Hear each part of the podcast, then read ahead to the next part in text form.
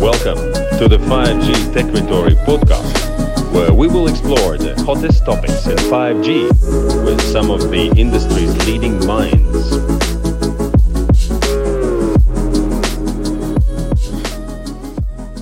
ready. OTT regulation, the future of connectivity in the EU, because technology sometimes uh, is already there. But then we are asking some questions on regulations, rules, and laws, and suddenly we see that it's much more complicated than just the technology. So let's see. There may not have been a single debate during 2022 that has been raging hotter than OTT regulation. So, so many questions to ask and answers to look for. The arguments range from a lack of regulatory clarity to the sustainability of current business models. What are they? Then questioning uh, if services can be considered networks, because who has all the quotas and datas? And as well as the moral dilemma of what is considered fair and unfair in business. All these questions on this discussion panel. This very hard job will be taken on by Vice President and Principal Analyst of Networking and Security for Moor Insights and Strategy, also a contributor of Forbes. And please welcome moderator Will Townsend. Thank you, Val. It's always tough going on right after lunch, and uh, you know people tend to fall asleep. And I'm an American, so it's about 5 a.m. my time, so I'll do my best there. But this is going to be a very, I think, uh, provocative discussion. We have representation from all the different parties involved. Um, certainly, this isn't just an EU discussion from my perspective, it's a global consideration as well. And so, before we jump into the topics, I do want to allow our panelists to spend some time, introduce themselves, provide an overview of what they do and their focus. Before we do that, let me start. Um, as Val mentioned, my name is Will Townsend. I manage the uh, networking and security practices for a technology analyst firm called Moor Insights and Strategy. Uh, we're based in the States, been around for about 10 years, and um, I'm very passionate about connectivity. In fact, I'm working on my first book. The working title is The Human Network, and it's focused on the digital divide. I'm traveling to four different parts of the world and um, spending time with infrastructure providers and what they're doing to drive inclusion, sustainability, and economic prosperity for, for folks all around the world. So, but with that, I'd like to start with our online participants. Maarit, why don't we start with you, and can you provide a brief introduction and what you're focused on? Yes, hello everybody. I hope you hear me well, and um, We do. so uh, so glad to be able to take part, even if if only online. So my name is Maarit Palovirta, Senior Director of Regulatory Affairs from ETNO. And for those of you who don't know us, so ETNO is um, the trade association representing the largest telecom operators in Europe. And uh, just to give you an idea in terms of investment, so our members um, invest about 70% of all fixed and mobile uh, investments across the European market. So there you go, Will.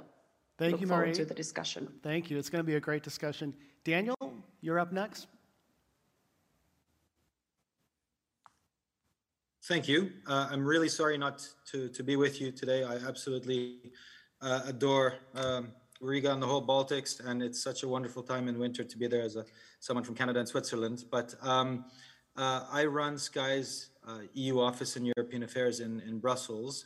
Sky is obviously a telecom company, a technology company, a content company, a distributor, and a streamer and broadcaster. But I'm here today uh, on behalf of the European VOD Coalition, so representing uh, the streaming sector in Europe, and the VOD Coalition membership covers uh, a lot of the global, regional, uh, and local players, and it's to really talk about the streaming sector. And while I'm at it, just a small plug uh, because Sky is about to launch um, in the Baltics as a joint venture with Sky Showtime with NBCU and Paramount. So very soon you'll actually also be able to see what we do directly, and it's also relevant for for this debate uh, because it's one of the services that may end up being uh, being in scope. So thank you very much. Thanks, Daniel. Apparently, you're an F1 driver as well, it looks like. and Phillip, Yes, hi everybody. Again, hope you can hear me loud and clear. Uh, my name is Phillip Malloch. Uh, I am Director of Economic Policy at Meta. um, all the services you know that we offer as a company Facebook, uh, WhatsApp, Instagram, and also now with our um, progression into the metaverse as well and our Quest products as, as, as we move forward. Um, as I say, I'm Director of Economic Policy, so I have a lot of focus on types of economic regulation, um, uh, mainly focused in Europe, um, but also now looking wider, of course, in, into some other areas. Um, before I joined Meta, I spent 15 years in the telecoms industry, former colleague of Maarit as well. Um, I spent nearly uh, eight years on the board of ETNO and two of them as the chairman of the board as well. So uh, this is a topic which has um, uh, an air of familiarity. Thanks. Thanks, Phillip. And last but not least, Juris, why don't you introduce yourself? And I understand you have a few slides you'd like to review as well. Yeah, thank you, Will. Uh, my name is Juris Binde. Uh, I'm uh, president and CEO of uh, Latvian Mobile Telephone Company, the leading uh, mobile operator in Latvia. We are operating for more than 30 years. I'm uh, also a professor of Vidzemes University of Applied Sciences, working on social technological modeling for different purposes. In my previous life, I started as an engineer in the manufacturing, in the radio electronic equipment production. Therefore, I have uh, quite uh, quite broad experience uh, in in different areas. Uh, for the today's discussions, uh, I uh, prepared some visualization visualization for. for the topic, and because it's always easier to understand the problem if you are uh, showing the structure and showing the interconnection between uh, uh, element, between different elements of this uh, system. So, in fact, uh, the current problem, what we are discussing, is uh, discussions about the ecosystem. The ecosystem, which consists of three main parts. These are, first of all, end users, our customers who are using everything what, what is available from the virtual environment. There are uh, telco operators who are delivering uh, uh, and creating the environment uh, uh, in order to deliver the, uh, this any content to the end user. And there are uh, OTTs, uh, the source of uh, information, source of content. Uh, and uh, they are selling uh, their products through the network.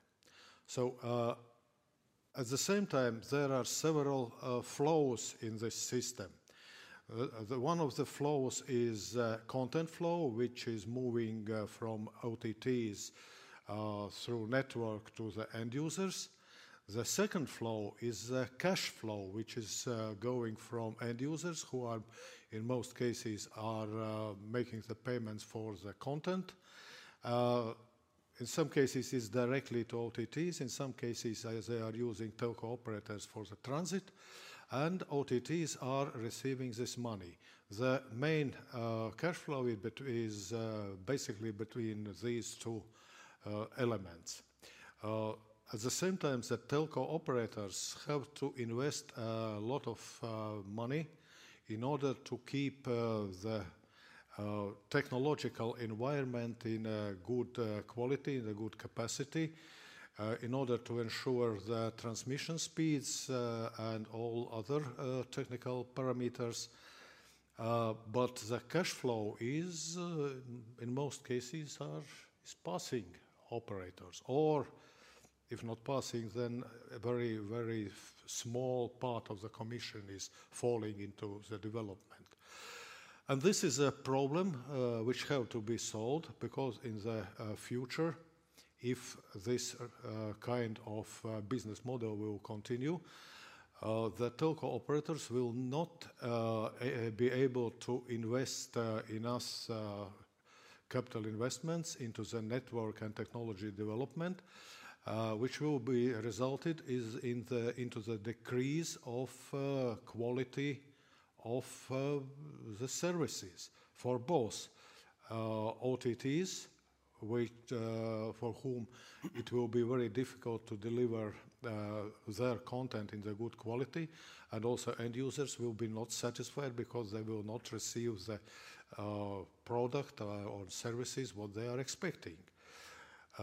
therefore, in order to keep this infrastructure in the good shape, we need to change the business model, and we see on these graphs that the uh, calculated average growth rate during six years increased uh, for the traffic by 23%. It's a huge volume, uh, which is uh, basically not seen, but which requires a lot of investments in order to keep the necessary quality. And approximately 50%, even more, slightly more, uh, Uh, uh, of this traffic is uh, generated by the OTTs. Uh, we have to live with uh, this ecosystem if we want want to have a, a, good quality and if we we are will destroy this ecosystem with a wrong business model uh, most probably we will also destroy ourselves. And there is uh, also another example that the destroying of the rainforest for economic gain is like a burning a Renaissance painting to cook the meal. so, uh, therefore, uh, one more element which is in this ecosystem is the regulatory environment. Uh, and uh, it's very much uh, depending on the smart decisions and balanced decisions in order to keep this ecosystem alive and developing. Thanks. Thank you, Juris. Thank you. And th- that's a nice segue into the first topic that we're going to discuss. Let me also mention, too, that during the course of our panel, if you have any questions, I believe there's a mechanism for you to submit that, and Val's going to um, moderate that, and hopefully we'll have about 10 minutes or so uh, towards the end of our session to, to answer those. But, you know, in Juris, you know, um, there's no doubt that, you know, the mobile network operators spend billions of dollars, billions of euros on both investing in the infrastructure and the licensed spectrum to deploy, as an example, next generation networks like 5G. Um, and so the, the challenge really is how to balance that investment, allow the, the mobile network operators to be able to recoup that investment, monetize that investment, while allowing the OTTs to continue what they do best, uh, which is innovating new services and that sort of thing. But there, there definitely need, there needs to be a balance there. So what I'd like to do, Maarit, let me hand it, the virtual mic over to you, and would love to hear your perspective on. You know, Juris did a pretty pretty good job of kind of describing LMT's perspective, but would love to get your perspective on this, on the general problem to be solved. All right, thanks very much. Um, so indeed, I think Juris gave a good overview of the of the digital ecosystem or the connectivity ecosystem, if you like. So I will not uh, repeat that, but I mean, what we see, maybe by way of background, what we see is that there are kind of few different parallel dynamics that are currently, well, that have been ongoing in the digital ecosystem in Europe for a while now. And one certainly is the data traffic volumes and the exponential increase of these traffic volumes that we don't really see the end of. And of course, it is also clear, as also Juris mentioned, that the traffic seems to be more and more concentrated, coming to, to, to a few global content generators. And then if you look at the, the way that the traffic is routed in the networks and, and the way that it kind of comes from the international uh, connectivity infrastructure towards the national markets in Europe, we do see also that there is some asymmetry in the IP interconnection practices. So, so these have typically been uh, commercial negotiations, especially when it's when it's um, peering agreements between larger players, larger companies, such as operators, and also the larger content providers. But we do see that there is unbalance in the negotiation power. And certainly, um, this is becoming then an issue when telecom operators need to all the time, of course, invest and expand and redimension their networks to accommodate the increasing data traffic. And also, as Juris mentioned, that there is um, kind of a shift in the role of the content generators as well. So We are seeing now the um, emergence of proprietary infrastructures such as the CDNs and caches appearing also in the European markets, which of course allows these players to bring their services closer to the end user's location. But there we start then having the question as well that, well, you know, maybe these companies are no longer just the mere kind of internet end user as they've been largely considered to be, but perhaps they should also be then considered clearly as an ISP's customer.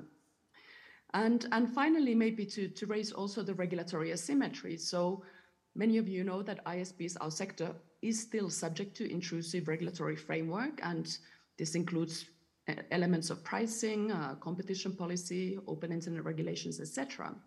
And we do not see, of course, the same kind of restraint to innovation and investment um, on the content generators.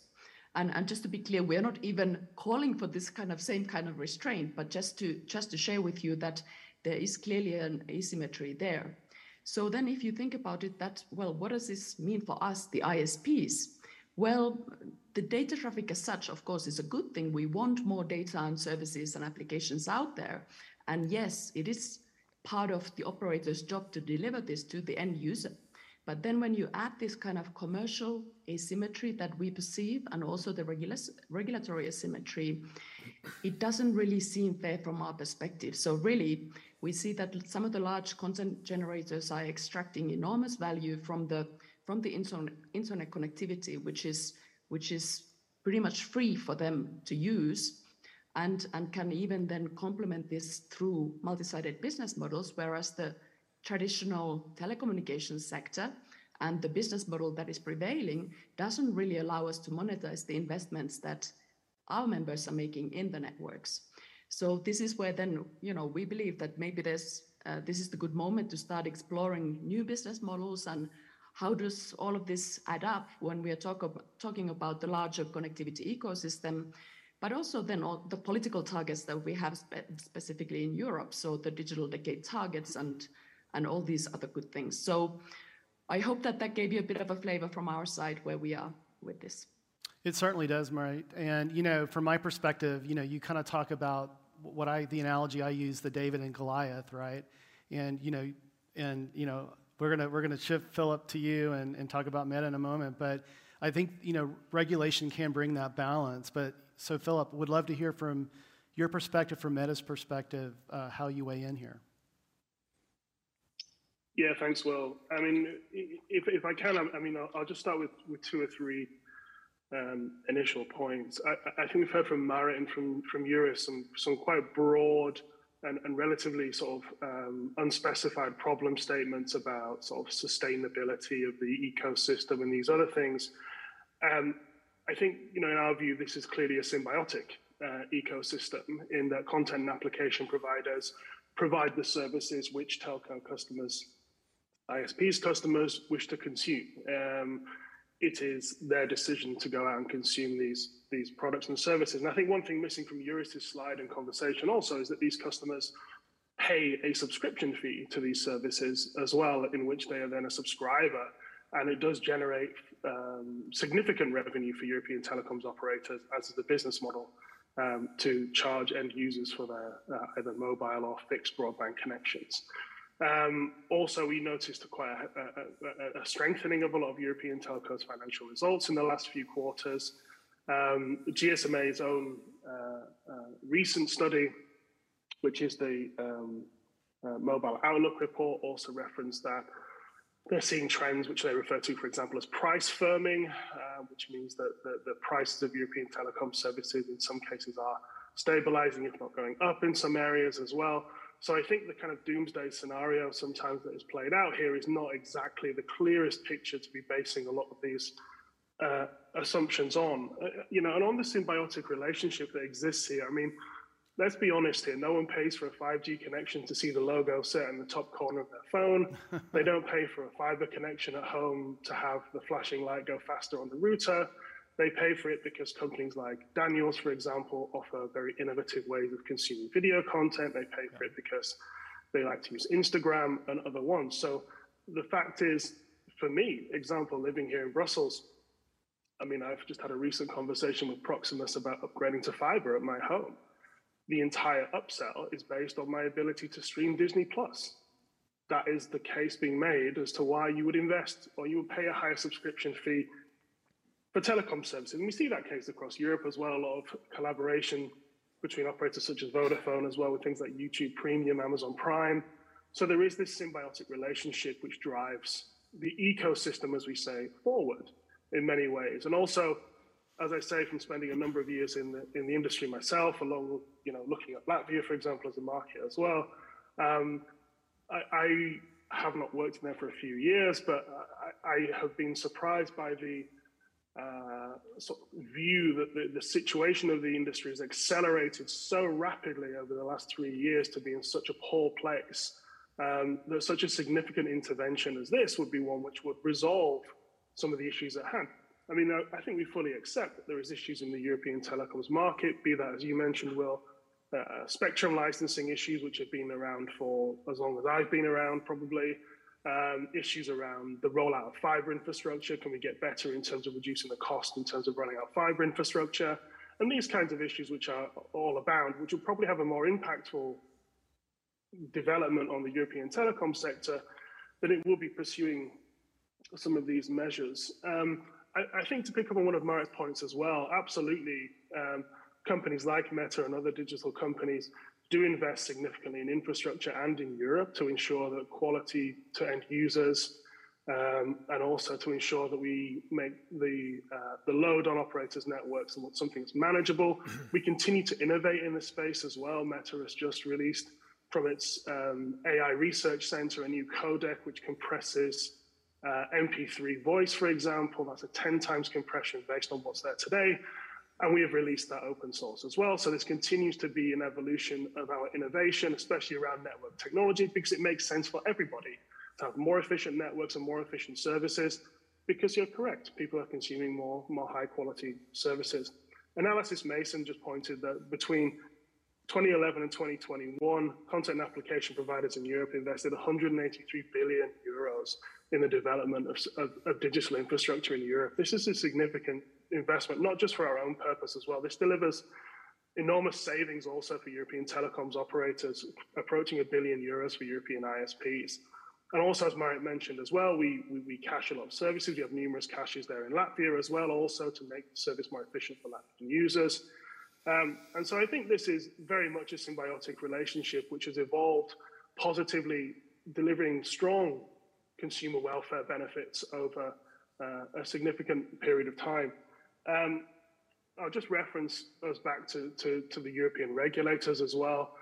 I think BEREC recently was pretty emphatic um, in its view on the assessment of the problem statement here. I think we often get told that this was the wrong questions and it was the wrong answers, but their analysis of the situation that there is no free rider problem in the EU markets was pretty clear I think, and, and I think that's just another organization which has uh, pointed to this fact. Um, I'll just end on a final note as well, because Maarit did mention the EU's digital decade goals. Uh, absolutely, the digital decade goals have um, pretty extensive and very ambitious goals when it comes to connectivity. Um, they also have a number of other goals which are hugely important, should never shouldn't be forgotten in this context around cloud take up, um, it's around the digitalization of small businesses in Europe as well. So, from our perspective, adding some kind of tax levy, fee, or cost into this environment would probably be not so wise if you're looking at that side of the equation as well. Um, so, um, Will, I'll just leave my comments there, but very yeah. happy to engage in the debate and go forward. No, great, great perspective there, Phillip. And you know, I'll also mention kudos to Facebook and its early involvement with the Telecom Infra project and what Facebook was doing to help bridge the digital divide, which is a very passionate um, you know, topic um, that's on my mind and one of the reasons why I'm, I'm writing that book. But Daniel, let, us let's, let's move to you and allow you to weigh in here. I think Phillip made a really good point. Um, people don't subscribe for 5G services because it's the next G.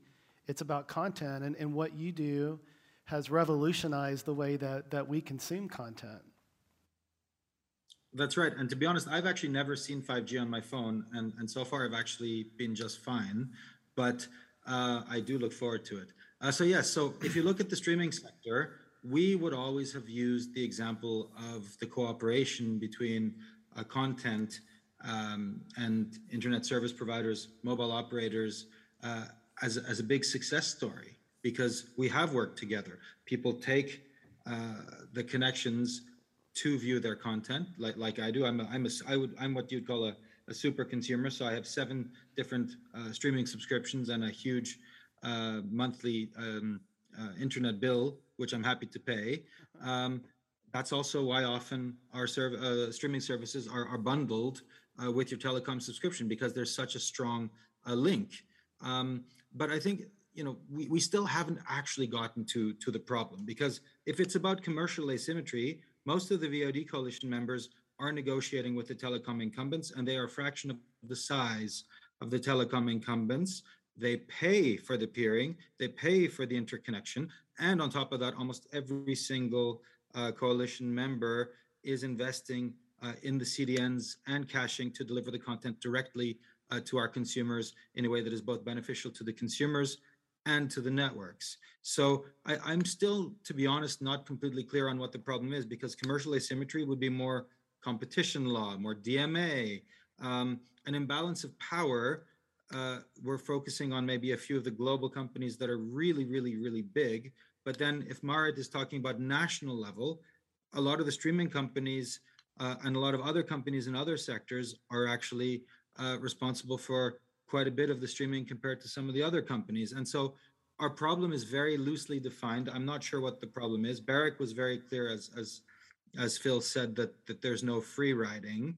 Um, and the wider you take it, the more unclear it is. You know, what is an OTT for this debate? Is it just uh, you know a couple of the big global companies um, that we're all customers of?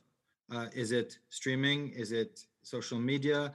Um, a lot of these companies, like a lot of the VOD coalition members, are investing so much uh, already. So I, I do think that uh, there has been a lot of growth the past few years, but it's also clear that that growth is not ever going to be at that level again, and that nothing that we've seen so far from any of the studies has shown how uh, creating some new fee or tax, or basically what is a, a cross subsidization of one part of the internet ecosystem for another um, is going to help meet any of the targets. What it sounds like more is that you're trying to tax the future to pay for the past, as someone else said. Uh, and we still don't quite understand, as a streaming sector, uh, why that would be when, uh, you know, in many cases, a lot of the investment isn't about traffic, it's about the initial investment in things. A lot of the companies that are asking for, for, for new money have also put out absolutely glowing uh, shareholder reports look, stating that investment in new infrastructure is happening as fast as possible. Money is not the issue, hence why dividends should be so large to the shareholders uh, on the telecom side. So again, the problematic is is where I struggle a little bit uh, because what what what I worry about, what the streaming sector worries about, to be honest, is that we we create some some new tax or fees, this this whole sending party pays issue, We've seen that in South Korea, it's been absolutely disastrous. Uh, there's absolutely no benefit there. Uh, and our worry ultimately, in a time of economic crisis for consumers, um, is, that the consumer will pay. So if if you're having to pay uh, additional fees through a cloud provider that you're using, if you're having to pay because people are are using your service, if you're having to pay um, because you've invested in, in a CDN and now the CDN has to pay as well. And then you're already paying for your subscription and you're already paying for a very high uh, bandwidth connection, then the, then the consumer is basically going to end up quintuple paying for the same thing that they have today for no benefit. And if we do that, then then companies like like like the streaming companies that offer subscription services that are quite easy to change compared to a telecom subscription um, will end up suffering immensely, and and then the whole ecosystem will start to crumble because if you have uh, you know less content, less uh, subscriptions, then why would you get uh, your your your high bandwidth connection? And so I think that the argument is actually going in the other way. And, and I almost jokingly want to say that it should be the incumbents that pay us content companies for our hmm. content because once you get into this debate, it can go in almost any any direction. Uh, and ultimately, what we want is is we we do not want the consumers uh, to suffer, and we just don't actually see a problem because things work and companies are already paying when it's needed. Um, and and you know, I'd I'd really like to discuss who would qualify, how it would work a little bit, because we just don't see a sustainable way to create this, um, especially um, if you look at how complex the system is, um, how to actually tell whose content is whose without going into some fairly intrusive monitoring of content that I don't think anyone uh, would want. Uh, I'll stop there. I hope I've thrown out a few interesting and, and provocative questions to, to both the other speakers and the audience. You certainly have accomplished that, Daniel. So, um, you know, I think from my perspective, as I sort of look at this broadly, um, there, there, are concerns around these new application loads um, that not only the mobile network operators are potentially putting on the, on the networks, but also new services that um, the mobile network operators are delivering. I mean, certainly private networking, especially in the enterprise for uh, manufacturing automation, is huge. We will get to network slicing, but you know, 5G has you know tremendous superpowers with ultra low latency, with massive device support, with increased security. That's really going to unlock and unbirth a whole set of, of, use cases. But I think we've all sort of you know discussed that there, there are things that are being put in place, content delivery networks, caching, to ensure that we don't overload um, these next generation networks that the LMTs of the world are building. But with that said, I really want to get in because as we get into the, the last 10 minutes of, of the panel, I want to talk about the regulatory role. And, you know, from, from my perspective, and this is a US statement, typically when the federal government across the pond would get involved, it would mire things down. But I'm wondering, is there a way that we can approach this through regulation that actually can spur and drive innovation? In Juris, I'd like to start with you on that. Uh, yeah, of course, uh, the regulation uh, is very important issue, but uh, I would like to touch a little bit uh, on the technological issues which uh, were started. and first of all, the customer charging is more and more shifting from the monthly fees to the flat rate.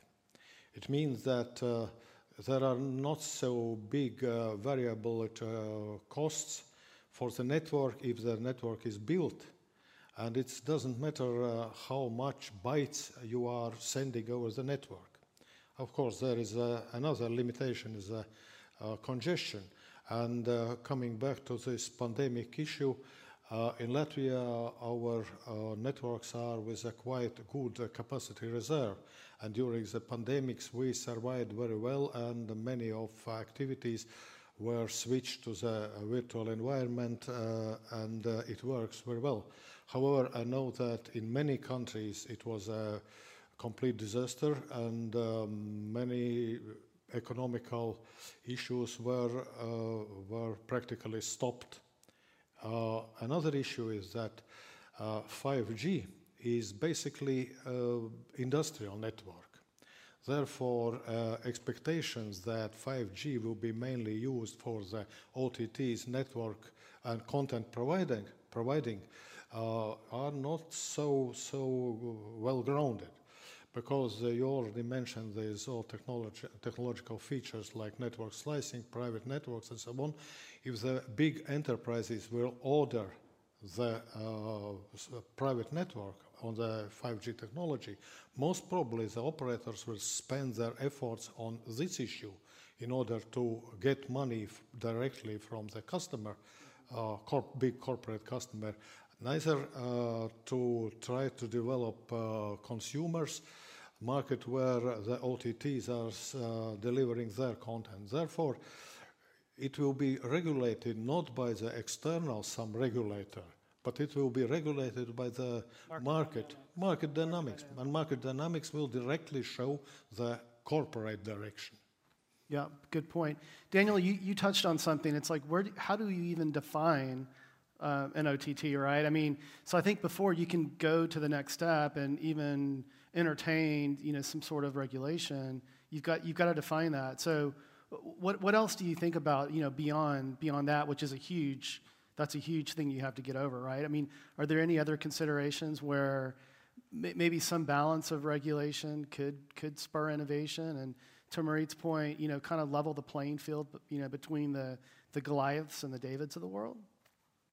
Yeah, I mean, it's it's a really good question, and I mean, the the key point that I'd say, and this is you know for the VOD sector, but for almost any company, is we we all need and want and support a strong telecom sector in Europe. That's very very clear, and we're actually looking into all kinds of other ways that we can help support uh, the sector including regulatory ways because it is heavily regulated and maybe there are some some ways to liberalize a little bit to give a little bit of extra help uh, to the sector what we think is dangerous is if you use regulation to sort of pick favorites and to have one part of the sector pay for another in, in what is in essence almost a, an artificial way to, to boost a part or to penalize a part. Um, if it is done just looking at the really really big ones then i worry frankly that this is a personal point but i worry that it'll start a trade war uh, which no one wants. Um, and then if you start getting down into the the, the detail then you, you end up having uh, problems ar- around scope around how you actually check uh, and you know regulation should not be going into telling then people um, to for payment purposes to to be monitoring uh, so, some of these things um, I would say, however, on congestion and on regulation, one of the things that we've seen from the content side for many years uh, is that a lot of the congestion on the networks is also linked to piracy of content. Um, so one way to deal with it with regulation is in many countries, peak hours, 30% or so of content uh, of uh, of traffic is piracy. If you tackle piracy through regulation, maybe you remove some of your congestion problem. Mm-hmm. Um, that that is one thing. Uh, but there are ways to give some regulatory relief to the telecom sector that does not then hurt the rest of the internet ecosystem. And we will be very supportive of any of those ways that then have a net positive for everyone, because that's what I think we should all be, be looking at. I agree. Um, so as we begin to close, Maarit, um, final thoughts on this subject. Yes, absolutely. So I think 5G. I mean, uh, it's it's it's a great enabler for new services and applications. Um, but but one thing remains the same: that it will require uh, investment to make sure that our networks are resilient and and adaptable to the new traffic and and all these new services. And when we talk about 5G, we should also bear in mind, of course, that 5G implies, um, let's say, convergence between mobile and fixed worlds. So there is, when you have 5G, you will always need also the fiber backhaul. So we should really consider this as, as a rather a connectivity ecosystem. And if you then also add, let's say, virtualization of networks there and, and the edge cloud developments that we are seeing now to start happening, I think there's also room for other players. And we've certainly seen also content providers entering already the space of connectivity based on the edge cloud and starting to provide connectivity solutions uh, based on 5G. So I think that there are lots of opportunities in 5G for, of course, operators, but also for other large uh, stakeholders in the connectivity sphere. And when we talk about regulation, so we should really take into account the full ecosystem and think about what is there today, what is the future, and does it all play out well in the connectivity ecosystem? Is it a balanced way? Does does everybody, you know, have a kind of sustainable business model there. Of course, you know, it's it's a free world, so we don't need to regulate that to death, but we should make sure that in the ecosystem every player has a has a let's say level level playing field so that we can then continue to develop this together going forward. Yeah, and you make an excellent point. You know, fiber is really requisite for that backhaul for those mobile 5G services. And at least in the US, what we're seeing emerge as the killer 5G use case uh, at least for consumer, is fixed wireless access. And who would have thought, you know, given that? But as we close, um, Phillip, would love to hear your thoughts here. Yeah, yeah, thank you very much, Will. Uh, and I'll try and be brief because I know we're coming towards the end. Uh, I, I, think Europe's investment in fiber, especially very high capacity networks, has actually been moving on great guns. I think the European Electronic Communications Code brought in a huge swathe of alternative investors into the market as well. And that's really driven fiber investment across Europe. I think Juris made a really, really important point here about industrial use cases. I mean, I think as we look for the future and, and everything like sort of automated driving, for example, a recent study by Siemens um, pointed to the fact that an, auto, a, an autonomous vehicle could be producing as much as 1.4 terabytes of data every hour. and so, if we're really looking to the future and the sustainability of networks, it would probably be wise to have other companies around the table discussing this, given that, as Juris pointed to, there is a strong industrial case for growth.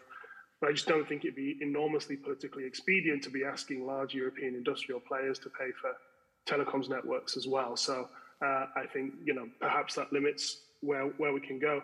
On the regulation side, big agreement with Daniel. I think the European telecom sector. Um, there is obviously clear and quite heavy regulation. I disagree strongly with the fact that there's, a, there's, an imbalance in the regulatory playing field. I think when we look at the recent DMA and DSA regulation, that's a very extensive regulatory rulebook that will lay over the digital ecosystem in Europe. Um, I don't think there is this imbalance in the ecosystem that's been pointed to in terms of regulatory oversight. Um, and I think that's an important thing to keep in mind when we look at this, this discussion if we're, if we're relying on this notion of imbalance. Um, but yeah, I'd be very happy to discuss further in another occasion about how we can look at the evolution of European telecoms regulation um, to, to, to move us forward in this debate, in this discussion because I feel we're kind of, as Daniel pointed to in the problem statement, a bit of an impasse here. Yeah. I mean, I, I think we could talk about this for probably the next three or four hours if we wanted to, right? but um, with that, I want to thank all of the panelists. This has been a great conversation, very provocative. I think we've heard lots of different perspectives here, um, and it's been really, really insightful for, for me personally. So, Val, I want to I want to hand it back over to you. Uh, do we have any questions from the online and offline audiences? Yeah, we have, as you can see. But before you go with the question, uh, or two, as we can see here in the audience, there is a poll on the platform which asks uh, Should the most traffic intensive platforms contribute to network infrastructural costs? costs. So that's the question also for the audience, not only for the panelists to discuss, as we've heard already, uh, which was the most intensive part of the discussion. so there's only two ways to go. It's yes or no. Should the most traffic intensive platforms contribute to network infrastructure costs? And once you have voted, you will see the result at the moment. So let, us have a question. I right. think uh, I, th I think, okay. you, I think yeah. you dropped the virtual mic uh, on that one. I'll, I'll, this is Dean Bubley again. Um, I'll give it actually a question. I believe that our video participants are logged in via the platform on Zoom, which is a customer of AWS. Who is generating the traffic? Is it Zoom? Is it Amazon? Is it the 5G Techritory organizers? Or is it the speakers, including ETNO? Who, who's, who's responsible for the traffic? All right. That is a very good question. Um, I think Daniel has raised his hand. Yes, and it's a fantastic question. It goes back to what I was trying to say about understanding the, the problematic. I, that's exactly the point. So, how do you tell? And how do you tell without perhaps doing deep packet inspection? Um, and, you know, how do you figure out who's going to try to pass it on and how many people are going to try to pass on fees to whom. Uh, and, and that is why um, we really need to have such a clear, uh, well, impact assessment into all the options, into the technological feasibility of this. Um, because I, I, I, completely agree with, with this uh, question. You create such a complicated situation, probably huge costs uh, for everyone and I still don't quite see then what, what the benefit would be. And, and the reality is, you know, even if you limit any, any kind of proposal to only a few really big companies, everyone is a client of those companies. All the other B2B relationships, you, you trickle down into that question with literally every use um, of, of, uh, of the online ecosystem. So that is a great question. Uh, but the reality is, I don't think anyone's come close uh, to an answer. I'll open that up to the, uh, the other panelists. Um, any further comment? Okay, Maarit, why don't we, why don't we go to you? Yeah, but just just to say that indeed it's an ecosystem, and I think that's why I'll, i also mentioned the word connectivity ecosystem, digital ecosystem, many times because it's not, and we shouldn't be looking at who is the responsible here. I don't think we, we are even looking for a guilty party. We're looking for a solution. Mm-hmm. We're looking for a solution so that we could have a balanced ecosystem in, in, in Europe that indeed, I think the main, the end beneficiaries, they should be, of course, the first priority to have good content and connectivity mm-hmm. to the end user. But we need to have an ecosystem around it that actually works then for those stakeholders who are part of that ecosystem.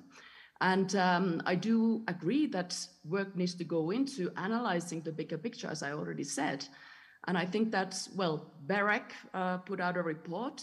We thought that that was rather looking at the current situation and the past rather than then trying to uh, forecast and project into the future. future. What do we what do we expect in the in the five to ten years? Yeah. We have connectivity targets in the five to ten years, so we need to kind of project into the future and do some thinking there. Not saying it's an easy easy task, but I think that we need to continue on this track. And as also Phillip said, we need to continue discussing this issue. Sure. I think Phillip, you wanted to weigh in as well. Yeah, um, thanks, Dean. I think it's a really uh, important question to try and uh, understand that type of dynamic that goes on in the market. I mean, I chose to be here today, right? Because this is important to me and I get a lot of value from discussing and debating with everybody here today. So I'd say I'm responsible for my decision to log on to Zoom and, and dial into the service today and, and, make my points heard. So um, I think as our previous speakers told, how do you attribute varieties or, or slices or, or, percentages of that? Who knows? And I think consultants may spend years trying to demystify these types of things. Um, but yeah, let's let's put it as it is. Most of these services that are being used throughout Europe is the consumers who are driving that through their demand to utilize these services. Well, with that, I think we're uh, at our time. Val? Yeah, just uh, if suddenly there is anything left to add to Oscar's question, uh, are there any considerations when building infrastructure financing models that would facilitate development, operation of networks in a sustainable way? Are there any considerations when uh, we are building these infrastructure uh, financing models? Uh, anything to add on this if you, I mean, get the idea? Um, I don't, but Juris, do you have any final thoughts there?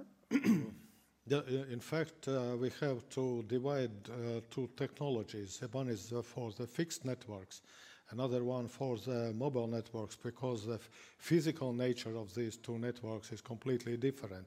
And we also have to consider this social component, because uh, people more and more are using uh, uh, smart devices to uh, receive the content and to watch or to listen or whatever they are uh, doing uh, on the free move.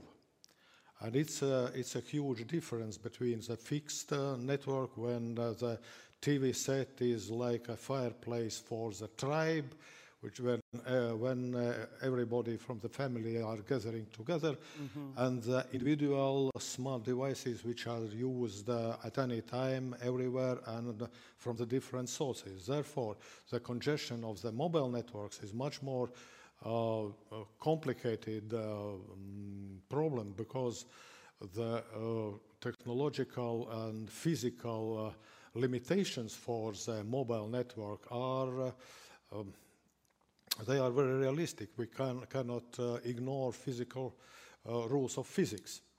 And the uh, frequency range band and uh, other uh, issues, they are putting the limits. And if we want to increase the capacity in one area, we have to uh, put extra base stations with extra frequencies to use frequency allocation and and other technologies in order to, to make this environment wide enough. If there is a, a congestion of the people, at the same time they are create, creating the congestion in the network. So it's quite quite complicated social technological issue. Yeah, yeah. You know, and I think all the panelists spoke to this. It's about ecosystem and cooperation and balance. And um, you know, I think you know the future is very bright, but we've got to continue moving in that direction. So with that, Val, I think uh, we're wrapped up. Yeah. Thank you, panelists, and thank you, Will. Thank you.